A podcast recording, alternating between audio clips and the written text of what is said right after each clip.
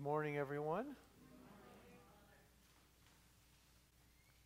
Preparation, perseverance, and consequences need to always remain connected in our mind as we live our day to day lives, and especially as we dig into the significance of the major celebrations of the church year.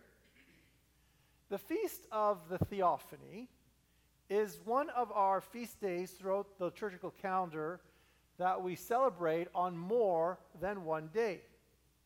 Theophany is on January the 6th. There's also a period of preparation, so we celebrate it on the Sunday before the Theophany. This great celebration is so important that it can't possibly be quickly overlooked by commemorating it on only one day.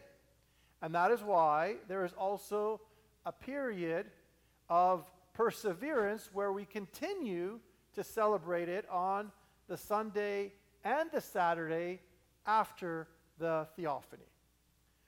The reason we celebrate important feast days on more than one day is to remind us that to truly value something, we need to prepare for it in advance, celebrate it in a special way on the actual day set aside for it, and then persevere to remind ourselves on the days that follow how important what we just celebrated is. This helps us appreciate that although the actual day set aside has passed, in fact, it has not passed because it is intended as an ongoing celebration where we continue to live the consequences and the implications and the blessings of this celebration. This way of celebrating liturgical feast days, especially the theophany of our Lord, reminds us that people prepared for these great events that took place in the past and that there are lasting consequences in our lives that are associated with this event. We can see this in the details of our celebration of the Theophany, where St. John the Baptist plays a very special role. Today's gospel tells us that after John's arrest, Jesus began to preach, saying, Repent, for the kingdom of heaven is at hand. This is found in today's gospel, where we read from Matthew chapter 4, verse 17. A very important parallel is found in just one chapter before. In chapter 3, verse 2 of the Gospel of Matthew, John is the one who says, Repent, for the kingdom of heaven is at hand. St. John the Baptist prepared himself, and he also prepared others for the coming of Christ, and it was through John that Jesus' divinity was revealed. We also see that because of John's faithfulness, his perseverance in proclaiming the Word of God, he was eventually thrown in prison. Every iconostas in all Byzantine churches throughout the world has Jesus right there, and then has Jesus' mother, the mother of God, on his right. And we have John the Baptist, or the baptizer, on Jesus' left. By placing the Mother of God and John on Jesus' right and left, we show how important they are, but what many often overlook is how much they also suffered because of their faithfulness to Christ. In other words, because of their perseverance. The prophet Simeon prepared the Mother of God for the agony that she would experience when he told her, Behold, this child is set for the fall and rising of many in Israel, and for a sign that is spoken against. And a sword will pierce through your own soul also, that the thoughts out of many hearts may be revealed. Therefore, the place on the right and the left of Christ may be considered for us, for the saints, for others, as places of honor, but the lives of the saints remind us that they are not places of comfort, a very important distinction. We sometimes seek honor and comfort and run away from perseverance and suffering, whereas that is the heart of our faith. James and John thought they were they want they wanted to be in positions of honor. And therefore they asked Jesus, "Grant us to sit one at your right hand and one at your left in your glory." They desired this honor and glory.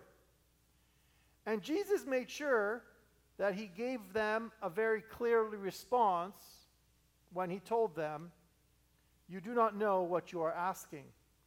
Are you able to drink the cup that I drink, or to be baptized with the baptism with which I am to be baptized? Being a follower of Christ is an honor, but, is, uh, but it also requires perseverance in the truth. And this, unfortunately, but we need to prepare ourselves, always leads to discomfort and also, in many cases, it leads to suffering. Without some sort of discomfort and suffering, we cannot expect to get close to Christ or to live an authentic faith. And I believe this is one of the core or essential errors that people have about Christianity in general or religions in general is that somehow they are supposed to make our life more comfortable. The more faithful we are, the more candles we light, the more we attend the divine liturgy, somehow that is supposed to translate into greater and greater comfort and greater and greater worldly success. Nothing is further from the truth. The truth will lead us to certain levels of success, but the truth will very often get us alienated from even the people closest to us. And when we persistently live the truth throughout our whole life, we'll actually have a level of suffering um, in so many ways. However, this is not to dampen our faith, but to remind us to see the bigger picture that Christ himself suffered, but that Christ himself persevered to be able to live and to be able to be a witness to the greater glory and the greater message. This pattern of preparation, perseverance, and consequences is not only applicable to our faith, but is one that applies to every other aspect of our life. We cannot want to be somewhere without preparing and then persevering through tr- difficulties in order to get our goals.